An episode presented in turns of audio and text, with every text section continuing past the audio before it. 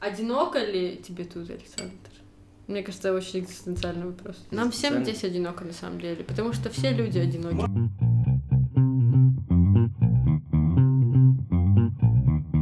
Подкаст «Понаехавшие», шестой эпизод.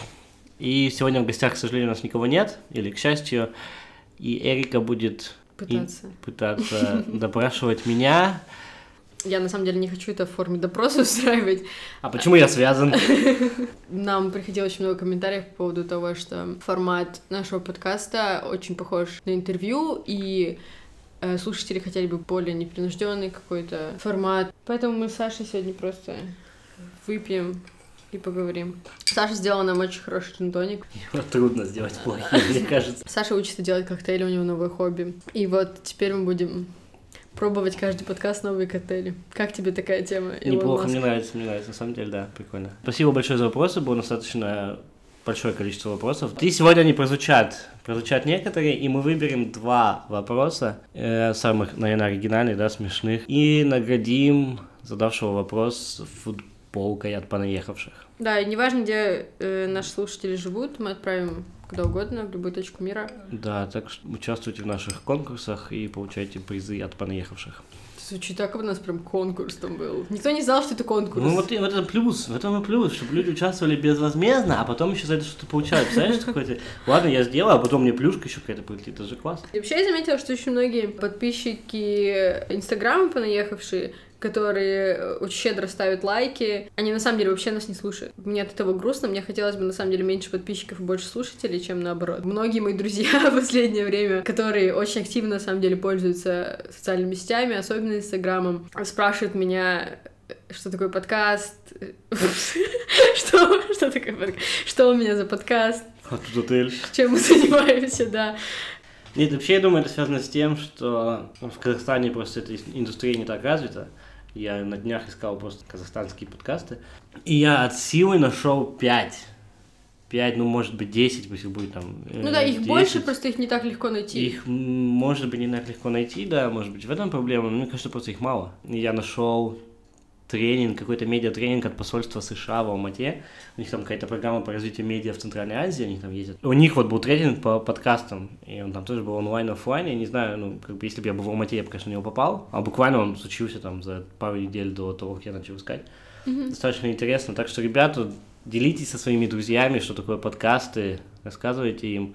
В лучшем случае, если вы хотите нас слушать, если вы ждете следующих эпизодов, подписаться на нас на каналах, на которых мы выкладываем подкаст, и просто быть на нас подписанными, и обновления придут к вам сами.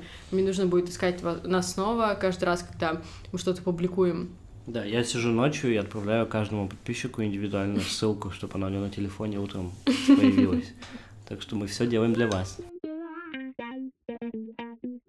Саша, ты веришь в то, что у человека может быть более развито левое полушарие или правое? Более аналитическое, либо творческое мышление? Я вообще, наверное, не верю, что какой-то полушарие отвечает за какую-то определенную часть работы. По-моему, я даже об этом читал, то есть этот миф даже развеян, что какая-то часть за такую работу, какая-то часть за другую. А не о полушариях, а о гуманитарии, допустим, да, и технике вот это поговорим.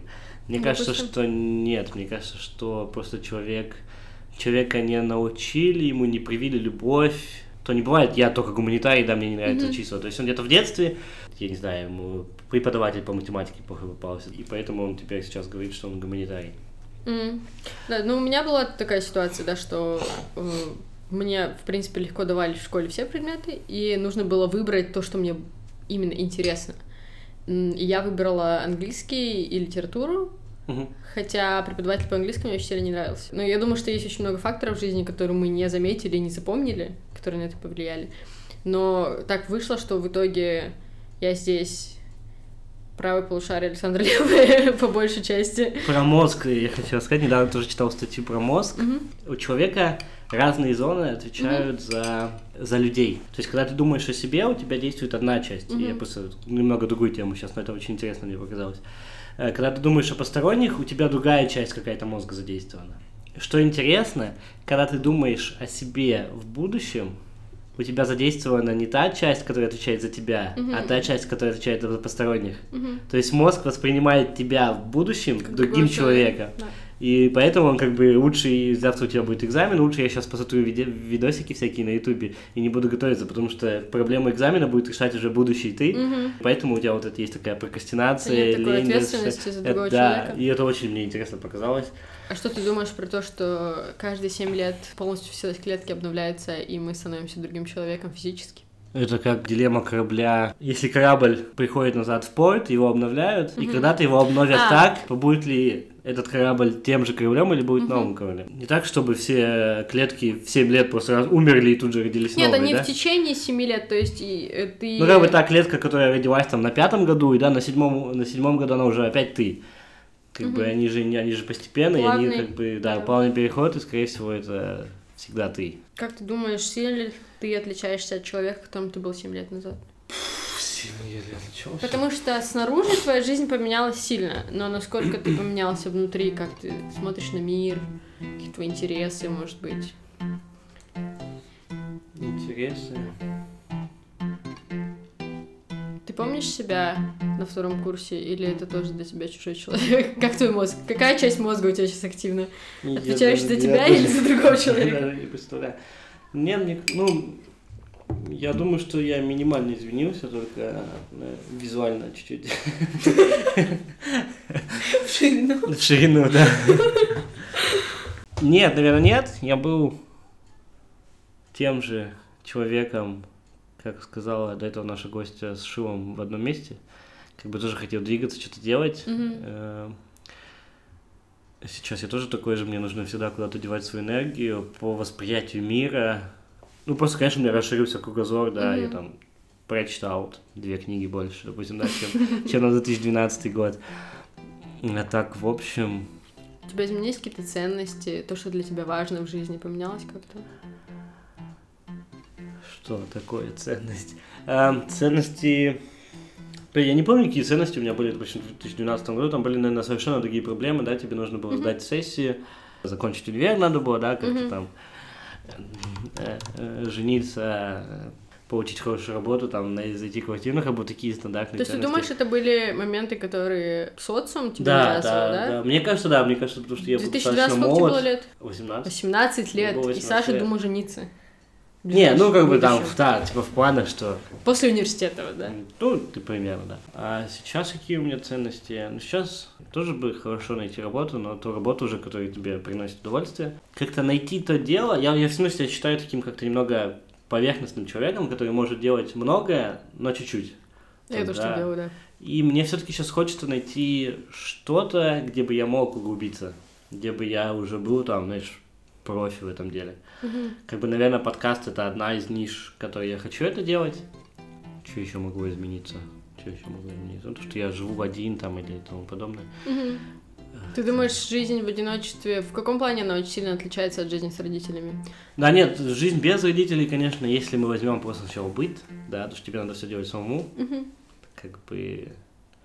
Мне нравится, что мы говорим об этом, там, в 25 лет, такие, все надо делать самому. там. Не, ну уже Моя пять- мама в 25 лет раз с ребенком на руках. да. Ну, да, у нас время. Типа свобода у тебя появилась, ты можешь там когда угодно выйти из дома, когда угодно прийти, да, такого Это так я- всегда было, да? Да, я не чувствую такого, такого, такой свободы в этом плане. В чем вот плюс, да, ты вот у тебя лежат носки на полу, вот они вот лежат, пока ты, да, не захочешь их убрать. Вот они, они дома у родителей-то в принципе никому не мешали, да, можно было пройти, но тебе обязательно убери носки, там еще что-то. И как бы я не говорю, что у меня дома разбросаны носки, но там, или посуда не помыта, там, или еще У пакет тебя лежит. есть свой какой-то график, который ты Да, да, вот он мне не мешал, если он мне помешает, я его возьму и уберу, как бы, да, то есть в любом случае. Он не мешает кому-то другому, да, и это вот, наверное, один Мама из таких слушать плюсов. будет подкаст? Пока нет, пока не слушает, пока еще не говорил. Мама не поймет просто. Мама скажет, чем ты занимаешься какой-то ерундой? Болтай Да, просто. да, да. Моя мама слушала, по крайней мере, первые пару выпусков. Что сказала? Она мне давала более развернутый фидбэк на первый выпуск Саши, и она сказала, мне очень понравился, очень приятный мальчик, очень харизматичный, я бы очень хотела его в жизни встретить лично, он такой хороший, но я ничего не поняла. Вы, наверное, понимаете, потому что вы живете в Германии, или вот мальчик, наверное, понимает, они работают там в похожей сфере, но я ничего не поняла. Я поняла, что мальчик хороший, вот. Ну, блин, хороший фидбэк на самом деле, да, мы просто не задумываемся о том, Да, да, реально да. ли понимают нас э, люди других возрастов, там, из другой локации. Это, кстати, интересно, надо об этом подумать. Твой мир стал больше, твои интересы стали шире. И э, какую роль в этом сыграл переезд в Германию? То есть, если мы не будем брать сам факт твоей жизни самостоятельный, потому что это, в принципе, могло бы произойти и в Алматы. Ты Да, мог бы да, съехать да, от родителей, да? да. Ну, не мог бы, а съехал бы. Ну да, то есть ты бы также разбрасывался носки, там что хотел делал, э, но что вообще нового для тебя привнес переезд, кроме очевидных вещей, как смена локации, да? Саша не готовился, на самом деле, к интервью вообще, поэтому он будет долго думать. список вопросов. А мне его нет, потому что... Многие скажут, как так можно проводить интервью и не готовиться к нему? А я скажу, я ни к чему в своей жизни не готовлюсь. Знаешь, я, наверное, не могу определить чего-то конкретного, что именно переезд научил меня. Мгм. Я не могу сказать, что Германия чем-то таким радикальным отличается, что какие-то определенные чисто для Германии навыки у тебя появились. Я, наверное, скажу, что их нет. Все как-то приходит со временем постепенно, и оно не локально как-то определя- определяющее. Ты помнишь первые какие-то большие проблемы, которые ты смог решить без помощи родителей, каких-то друзей старших, может быть? Я вот первый раз... Я вот гордилась собой на прошлой неделе, когда у меня протек потолок. Я пошла к соседям на верхний этаж, сказала им, что что-то не так.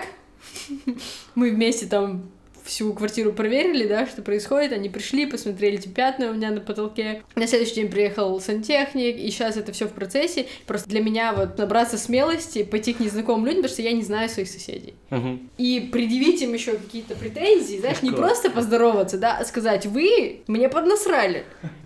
Потому что вызывать сантехника они, платят за работу они, как бы. То есть я вообще ничего делаю, я сижу, жду, когда придет сантехник, по сути.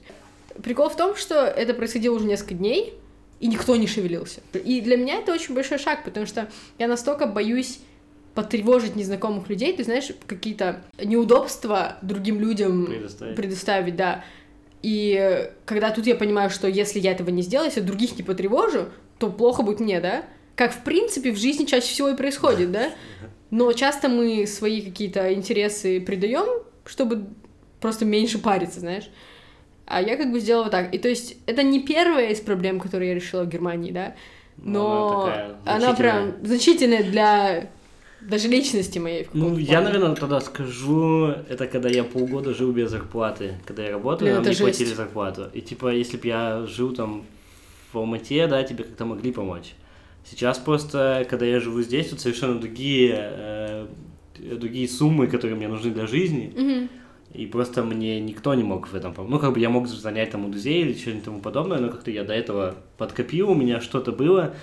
Типа я вот, наверное, ну не выживал, ну типа не чувствовал себя комфортно, да, я не знал, допустим, если там мне через месяц не заплатят, я бы, наверное, уже не знал, что делать. Нужно будет искать деньги. И вот как бы вот с этой ситуацией, как я тоже справился сам, будучи в Алмате, я бы, наверное, сказал, я увольняюсь, да, и там бы пожил у родителей какое-то время. А тут это уже проблема. Что за работа у тебя была такая замечательная, что тебе не платили полгода? Ах, Компания э, в области энергетики. Мы выполняли различного вида проекты э, в других странах, более-менее международные, и работали там на ООН, на большие фонды, наверное, или фонды, которые помогают развитию, это типа ОНД ОНДП или УНИДа, по промышленной части больше. Ты как бы участвуешь в тендерных проектах от них, подаешь заявки, выигрываешь и работаешь вот так вот. Мы- у меня лично под моим кураторством были проекты в Иране, в Турции и Бангладеш. Эти проекты мы делали. Я сам-то не мотался, но у меня мотался шеф, но как бы всю документацию, все отчеты писал я. Вот, и как бы первое время все было достаточно хорошо, но когда ты участвуешь только в тендерах, да, когда у тебя квота выигрыша тендера, я считал, там у нас было 17%, то есть тебе нужно написать 7, чтобы получить один, в лучшем случае. И как бы один Никакой написание, как бы, да. написание одного тендера, это, ну, там, я не знаю, 2-3 недели времени. Мгм. И понимаешь, что ты, получается, тратишь 20 недель, это полгода, и выигрываешь только один, это в лучшем случае, да, и у нас вот по- появил, получилось такое время, что у нас не было никаких проектов. То есть в июне я получил до конца декабрьскую зарплату. Это была еще твоя первая работа после окончания университета, да? Моя, да, первая работа, я там проходил практику, я там писал диплом, и после окончания университета здесь, в Германии, я туда, как бы, меня они забрали к себе, и я, да, там работал. Понятно, что ты ищешь работу, да, когда тебе не платят, просто это не так было просто. Нашел работу, вот в июне уволился, и с июля началась моя морская эпопея. когда я работал на море на ветряных турбинах, что, в принципе, тоже было, знаешь, такое, я себя чувствую там, я единственный казах, который вообще попал на Северное море работать на турбинах. Ну, как бы для меня это был вообще беспрецедентный опыт. Из страны, где, в принципе, нет выхода к морю, да, я работаю на этих турбинах, где там тебя каждую минуту поджидает опасность, где там тебя специально тренировали, где ты там лазил, там... Ну, там реально... Я представила, как тебя караулят акулы под турбиной, такие плавники вокруг. Не, ну там что-нибудь на тебя упадет. Там, знаешь, там работает над тобой, там на 30 метров выше тебя какой-нибудь чувак там откручивает шайбу. Если эта шайба с 30 метров упадет тебе на голову, то ты до свидания.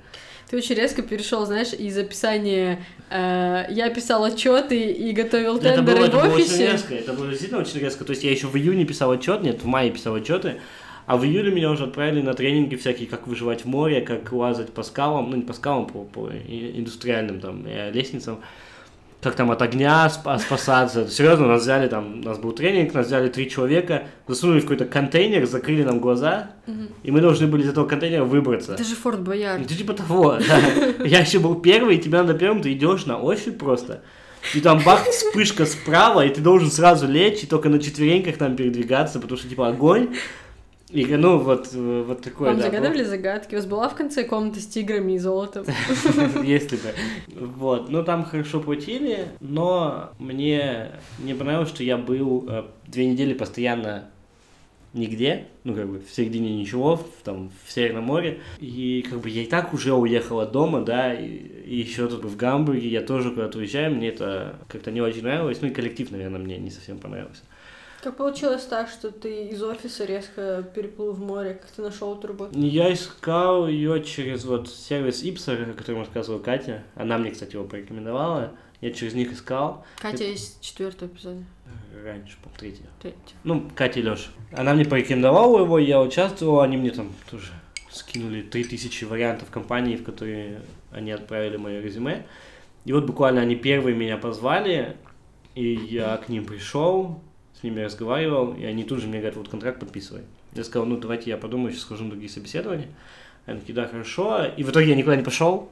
И, наверное, это была ошибка, что, ну, как бы мне нужна была срочная работа. Да, но работа тут всегда нужна срочно, опять же, как ты говоришь, разница с э, Казахстаном, да, если бы ты потерял работу в Алматы, ты бы пожил, опять же, у родителей, и у тебя бы не горела Да, у меня жопа, было да? такое, ну, можно было, как бы, их еще оставить, походить по другим, Мгм. посмотреть, может быть, мне там тоже предложили, но я как-то их всех откинул, сказал, ладно, у меня все есть, я уже успокоился, мне, ну, реально, потому что меня этот полгода до этого как по волнам меня носило, безденежным волнам. И я решил, ладно, я пойду к ним, совершенно спокойно. Прелестило, что они мне сразу дали контракт, типа вот, все, подписывай. Они, мне кажется, просто посмотрели, что у меня есть две руки, две ноги, что я готов э, на работе в море.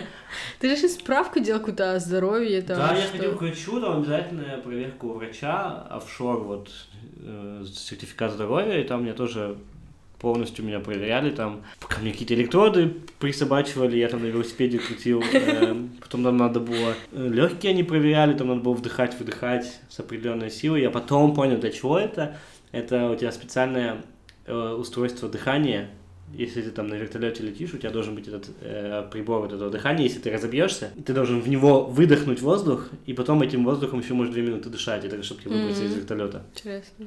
Я понял, Тебя для в чего это тогда. не засовывали, как Нет, центрифугу, не засовывали. Там всякое зрение, слух, это, это как бы это стабильно. Ну, такая общая, общая медицинская осмотр. Проверка, Общая медицинская осмотр.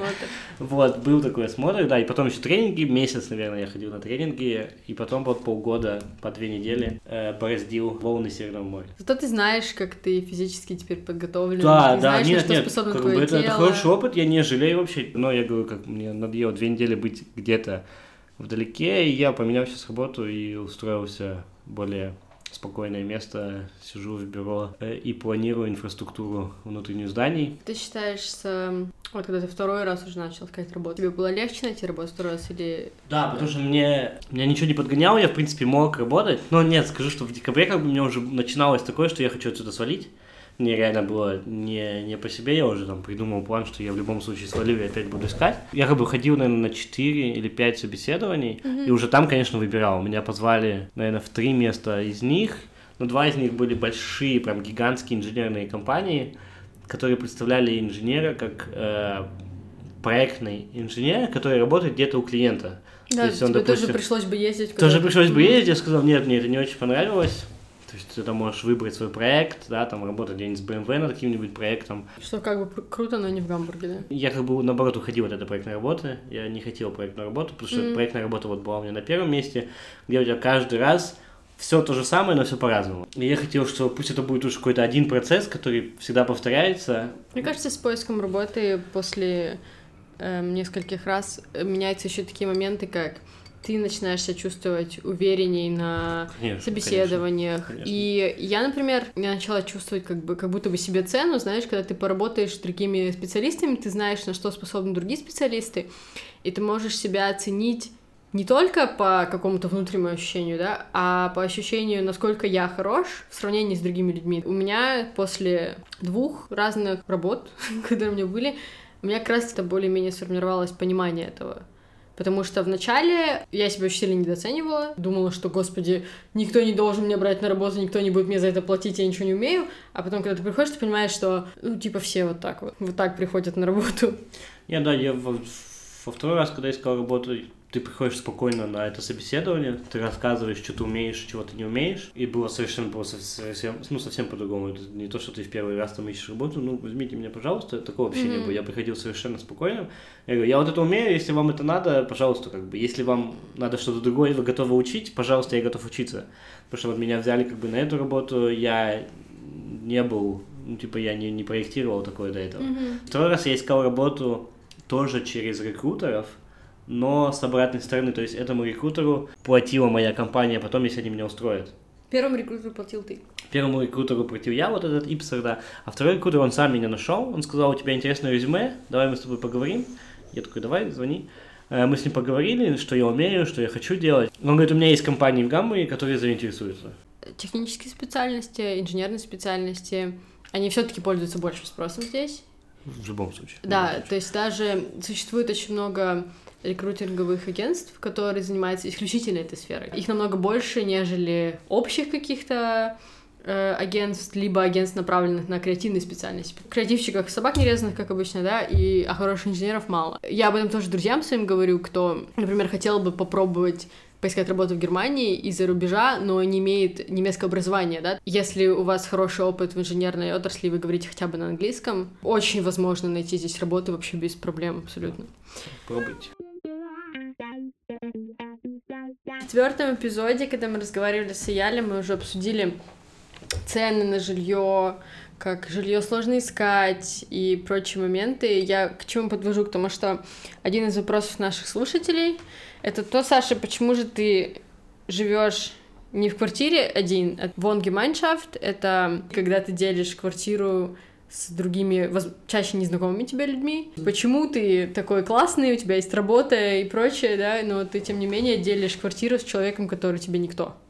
Я думаю, что, во-первых, это от города зависит. Гамбург, где проблема жилья такая обсуждаемая тема, и тебе нужна достаточно большая зарплата, чтобы найти какую-то квартиру. Ну и мои, мои желания на квартиру, да, чтобы она была более-менее в центре, чтобы она там была не и не студия. Саш, мы поняли, что у тебя огромные запросы, ты много чего хочешь. Почему ты не можешь это найти в этом вопрос? Какая-то дискриминация все равно существует в плане поиска жилья, и я думаю, что тебя она очень касается в этом плане. Да, да, конечно. Эм, Когда ты приходишь с казахским паспортом, да, и перед тобой человек с немецким паспортом, то у тебя явно меньше шансов получить квартиру. Мы даже искали с э, моим другом квартиру. Нас э, бывший жилец, он должен порекомендовать, когда он съезжает, порекомендовать трех человек организации, которые владеют этой квартирой. И вот этот жилец, он сказал, я вас рекомендую на первом месте, то есть мы должны в приоритете получить эту квартиру. И через там неделю написал, ребят, простите, но хозяин квартиры выбрал других, без объяснения причин. И как бы я думаю, если под нами на втором месте была какая-нибудь семейная пара, или немецкая, или просто какой-то немец, он для хозяев квартиры предпочтительнее, чем я из Казахстана, и вот мой друг был из России. Ну или даже семейные пары, в принципе, люди больше предпочитают. Это, я думаю, что это везде так, это не только здесь. У нас тоже и в Казахстане Ну, будешь снимать в России квартиру. проблемы какие, да, типа, ты дают только славянам. Да, здесь, просто так вслух не произносят, да? да, так не произносится вслух. По цене я не хочу платить, да, больше половины зарплаты за квартиру. Помню, были мити- митинги, мы с Сашей тоже раньше жили э, в э, районе называется Альтона, и там минимум там раз в месяц, наверное, проходят митинги Повышение вроде цен. повышения цен на жилье, да, потому что в среднем люди платят 40% своей зарплаты за аренду, и, ну, это, типа, ненормальная тема. Вот. Хотя была статистика, что впервые за 20 лет в Гамбурге было понижение стоимости арендного жилья. И там, знаешь, понижение на 0,08% там, или Да, что-то да, да, типа да. такого. И там уже все радуются, ура, не, не повысили. Я проводил просто статистику, я люблю собирать данные о себе. И я отправил за период с февраля по май, я отправил около 100 заявок на квартиры. Из них посмотрел около 8 То есть тебе ответили, пригласили... Дальше, да. да, прошел Мгм. типа вот этот первый этап рассмотрения документов, ответили только 8, из них вот только один э, Согласился дать тебе согласился, комнату? да. Ты когда-нибудь думал переехать куда-то? Ты когда-нибудь думал сменить город? Потому что Гамбург — это первый город, где ты начал Да, жить Да, да. самостоятельно. Я был в других городах, и мне ни один из них не понравился. Э, В Гамбурге мне нравится архитектура зданий. Ты идешь, и тебе глаз радуется. Э, Гамбург оплачивается лучше по статистике, Мгм. здесь выше зарплаты, чем в других городах. И как-то, ну как-то он лежит мне вот близко к душе. Он зеленый достаточно, что я привык, допустим, из Алматы, да, что город должен быть зеленый. Я достаточно консерватив, консервативный человек, и Саша покупает гель для душа один и тот же уже два года. Интересный факт. Это экономит время. Просто ты придешь, ты знаешь, где он лежит, его берешь и уходишь. И как бы он вкусно пахнет. А, Гамбург и или Как бы да, наверное, ну, если мне предложат зарплата там 10 тысяч евро, да, день в Мюнхене, я глазом не моргну, скажу, я всегда любил Мюнхен и поеду в Мюнхен. Хотел бы пожить где-нибудь просто в другом городе, если мы будем брать не немецкий город, например, ты тоже много путешествовал. Я, я вот не был ни разу в России, Мгм. но я хочу пожить в России.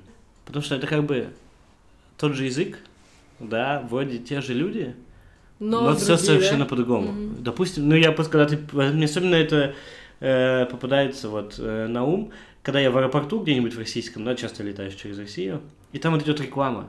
И она вот, ну, вроде такая же, но совершенно другая. Ну, как бы по-другому говорят, по-другому как-то представляют. Здесь я все равно как-то, да, у меня другой язык. Как я буду чувствовать себя там, да, кем я буду там, если я говорю на их же языке, на том же русском языке. Но ты все равно казах. Но я все равно другой человек, да, я не буду в этом Я городе. не был в России. Я вот э, по- по- поеду в августе в Петербург и скажу как бы. У тебя появились какие-то немецкие привычки, спрашивает одна из наших слушательниц. Э, Я, например, у пары своих подруг прослеживаю, что в основном связано с немецким языком, потому что они очень много говорят на немецком языке и дома, и на работе.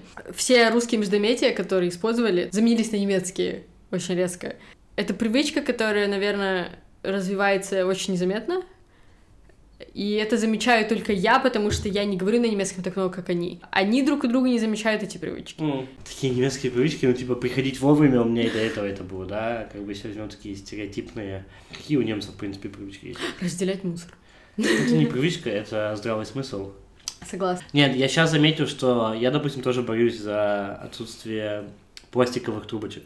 Мгм. Как бы мне несложно пить из других, я понимаю, что мне это несложно делать, и понимаю, насколько они вредят.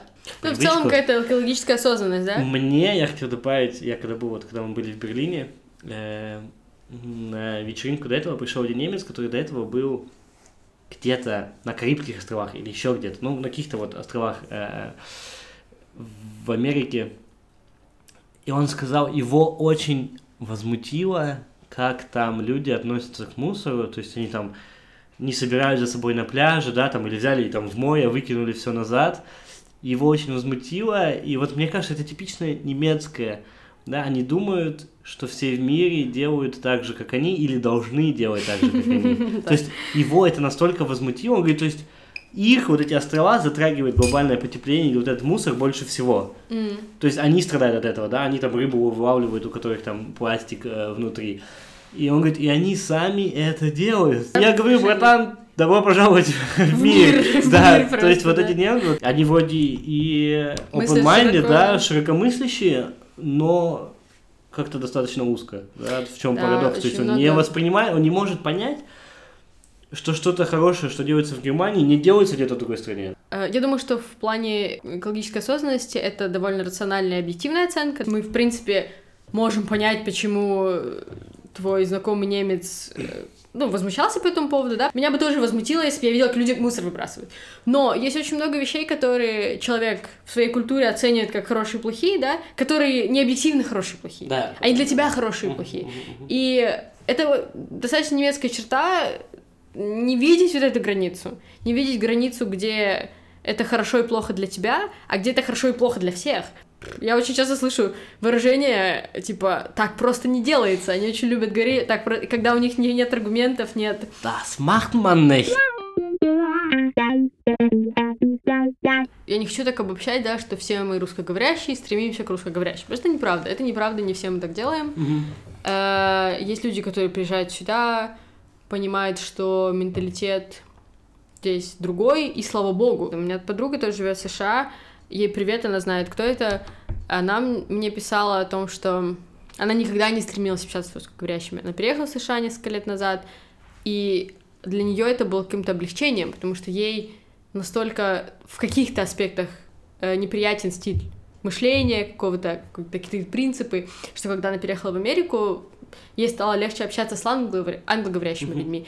И когда я написала пост, в, на странице понаехавших в Инстаграме о том, что мне даже мой э, психолог посоветовал больше общаться с русскоговорящими людьми и делать какие-то проекты.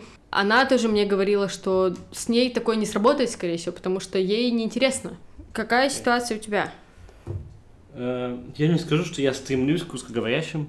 До еще переезда, как бы я хотел общаться с немцами. Но как-то не срослось. Когда в общежитии еще жил, у меня были э, немецкие друзья, которые там по этажу или там соседи, или мы в баре там тусили, там было больше немецких. Когда я переехал в собственную квартиру, э, ограничился этот круг и немецкие контакты, которые у меня были до этого, они как-то потерялись. Mm-hmm. Это так получается, что я не стремился к русскоязычным, но с ними как-то мне, наверное, проще. Mm-hmm. И немецких друзей есть знакомые, могу там написать, может быть, встретимся. Типа вот так вот друзей, думаю, Близкие друзья нет, Близкие да? друзья нет, да. Угу. Ты думаешь, чем это может быть связано?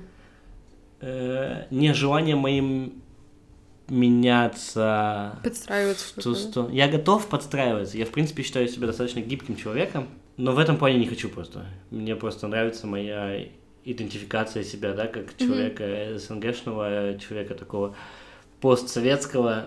Ты думаешь, это как-то меняется, когда ты начинаешь общаться с людьми из другой культуры? Тебе же не обязательно менять свою идентификацию, чтобы суметь найти общий язык с другим человеком. Я думаю, что надо. Я думаю, что надо. Допустим, мое один пример, мое mm-hmm. восприятие взяток. Mm-hmm. У нас был на учебе, когда мы учились, у нас был такой кейс из этики, предмет был этика. Э, где-то в Арабских Эмиратах, просто коротко расскажу, чувак, э, чуваку предложили взятку из Америки. И вопрос как бы перед тобой стоял, решить, взять ему взятку или либо не взять ему взятку. И мы должны были в группах обсуждать. И я говорю, я, я как сразу зашел в эту группу, там были одни немцы, я говорю, надо брать, иначе его загнобят. Ну, типа, он не будет там дальше работать. Понятно, что взятки брать плохо, это в любом случае. Ну, незаконно. Ну, не просто плохо, не... это незаконно. Давать взятки, а брать взятки. И брать, да. и давать. Вот. И, ну, был такой кейс, он нереальный. Я говорю, надо брать, иначе его туда, ну, он потеряет работу. И там со мной немцы мои согласились, которые там сидели, я их смог убедить, они такие, да, да, ты прав. Мы заходим назад в группу, рассказываем кейс, и все говорят, нет, нет, нельзя брать. Моя очередь, я говорю, надо брать, потому что иначе его загнобят и уволят. Они на меня так всегда посмотрели, типа, ты дурак. В итоге, да, он потом реальный, ну, этот реальный кейс сказал, что он не взял, его загнобили и уволили. Mm-hmm. И типа, я, я, я говорю, как бы, что так и будет, да? Это просто один пример.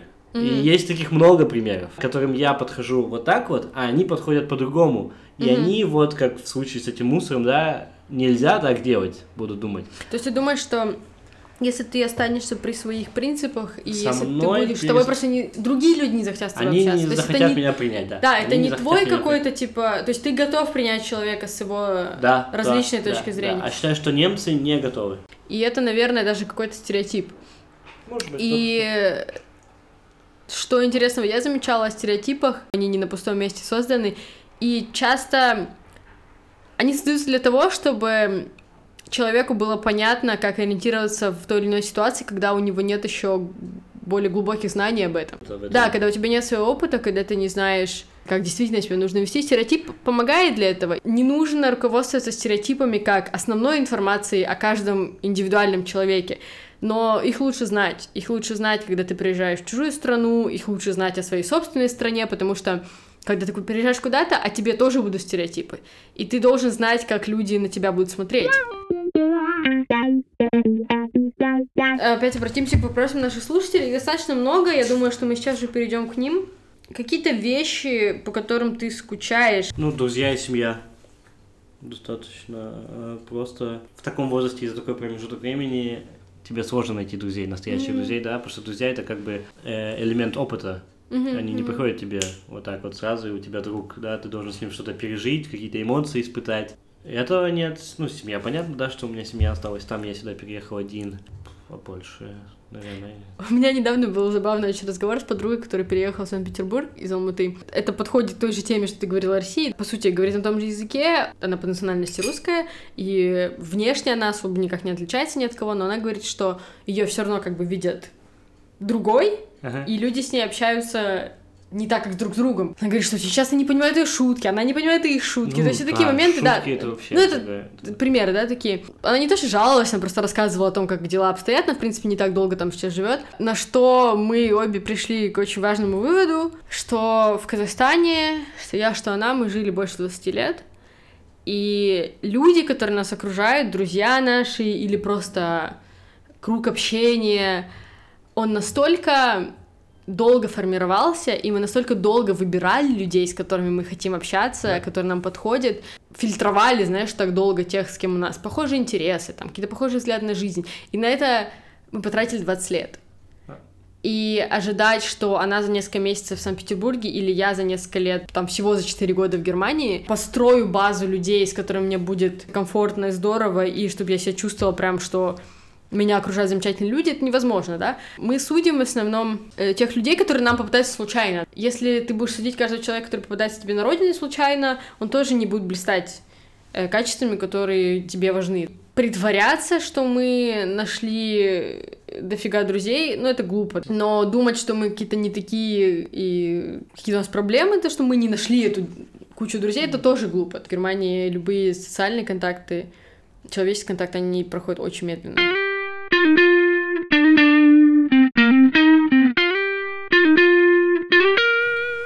Ты сказала, У меня закончилось друзья. бухло. Непорядок.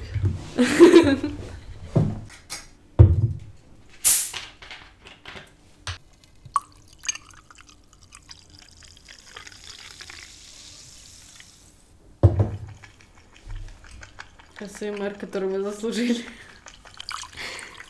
Ладно, Александр, мне очень жаль, что вам так сложно найти немецких друзей. Но насколько сложно найти немецкую женщину?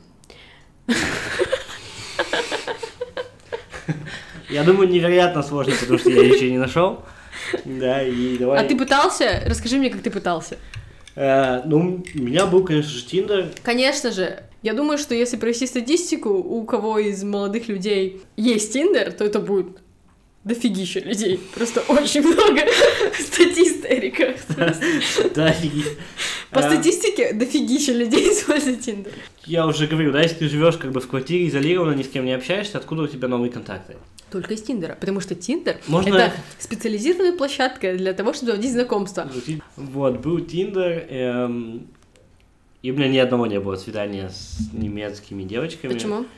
А ты лайкал немецких девочек? Я лайкал немецких девочек. Они не лайкали тебя обратно? Они не лайкали меня обратно. Как ты думаешь, почему? Э, ну, у меня в описании стоял казахстанский флаг. Они, думаешь, они не любят Мне кажется, что казахские мальчики не нравятся немецким девочкам. Но они же видят, как ты выглядишь. Да, ну... В Тиндере же по фоткам выбирают, Я понимаю, описанию. понимаю. Э, ну, почему-то нет. Нам не нужно знаю, описание к... было у меня на английском или даже на немецком. Типа, ну, Нам нужно к описанию этого эпизода прикрепить Сашин старый аккаунт, чтобы вы посмотрели, как это выглядело, и сказали, да, лайкнули да. бы Сашу или нет. Я... Вот, но нет, я когда приезжал в Алмату, меня лайкали. Угу, угу. На самом деле, я это замечала не только с казахстанскими мальчиками, но еще с казахстанскими девочками. Что их здесь не лайкают? Я сейчас не про Тиндер говорю, а, а. в целом про спрос. Мне Знаешь, кажется, наоборот, спрос здесь больше. Я думаю, там. что я не во вкусе парней здесь, которые нравятся мне. Если я нравлюсь кому-то, кто мне не нравится, ну это, наверное, не такой большой успех, да? Угу. Чаще, когда я приезжаю в Казахстан, больше парней, наверное, обращают на меня внимание. В целом, ну просто там, например, э, в баре или. Э, в какой-то компании друзей, в коллективе, да, больше вероятности, что молодой человек подойдет с вами познакомиться или там захочет там, взять мне телефон, например, нежели здесь. Окей, И- окей. Я думал, что... Ну, ты не выглядишь как э, русская девушка. Мне кажется, что русские девушки здесь очень популярны. Из-за негативных- европе- из-за негативных- внешность? Именно русские девочки, нет, именно, А, то есть, типа... Негативный какой-то... Из-за негативного стереотипа, да, что русские девочки готовы на все. Бадам, бадам. Да, я, мне немцы такое говорили, немцы и американцы. Интересно. Э, В Америке это очень вообще распространено, Мгм. что типа русская девочка типа готова на все и типа такой негативный стереотип о них сложился. Я вообще считаю, что русским девочкам не повезло Мгм. быть такими девушками красивыми, да, там они там готовят, убирают типа все, что могут делать, но жить с русскими мужчинами, Которые не которые, стараются. да, не стараются.